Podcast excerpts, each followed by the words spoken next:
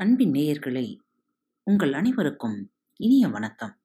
சென்ற வார விடுகதை பகுதிக்கான பதில்கள் இதோ.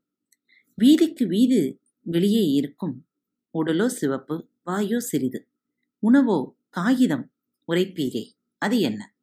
தபால் பெட்டி. பனிநாட்டில் பறித்து பக்குவமாய் பெட்டிகளில் அடைத்து நாடு முழுவதும் விற்கும் பழம் நல்ல சத்து கொண்ட பழம். என்ன பழம்? ஆப்பிள். சின்ன சிறியவன் ஆனாலும் அவன் மீது கண்பட்டாலும் சரி கைப்பட்டாலும் சரி சுல்லென்று கடிப்பான். அவன் யார்? எறும்பு.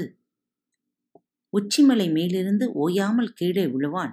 அச்சம் தரும் இறைச்சலுடன் அவன் குதித்தே விழுந்திடுவான். அவன் யார்? அருவி. கார்த்திகையில் தோன்றி மார்கழியில் வளர்ந்து தையில் தடுமாறி மாசியில் மறையும். அது என்ன? குளிர். நரிக்கதையில் வந்த பழம் நாடறிந்த நல்ல பழம். கருப்பு சிவப்பு பச்சை நிறங்களில் கடைகளிலெல்லாம் கிடைக்கும் பழம். என்ன பழம்? திராட்சை பழம். இருட்டிலே சாக்கடை ஓரம் நடமாடும். பகலிலே எங்கோ பதுங்கும். உருவிலே குண்டுச்சட்டி போல இருக்கும். அது என்ன? பெருச்சாளி. இனிப்பில்லாத பழம். இதழுக்கு ஊமை கூறும் பழம். கொடியில் காய்க்கும் பழம். குழந்தைகள் உண்ணும் பழம். என்ன பழம்? கோவை பழம் உயரமான இடத்திலே உச்சாணி கிளையிலே மூணு கண்ணு தலையன் மூடிக்கொண்டு தொங்குகிறான். அவன் யார்?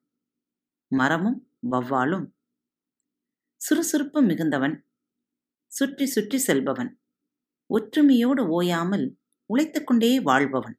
அவன் யார்? எறும்பு.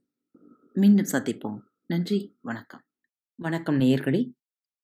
திருக்குறள் வழிகளி பக்கத்தை சப்ஸ்கிரைப் செய்யாதவர்கள் சப்ஸ்கிரைப் செய்து கொள்ளுங்கள். ஃபேவரட் பட்டனை அழுத்த மறக்காதீர்கள். உங்களது கருத்துக்களை மெசேஜ் பாக்ஸில் ரெக்கார்ட் செய்தோ அல்லது இமெயில் முகவரியிலோ தெரிவியுங்கள். மீண்டும் சந்திப்போம்.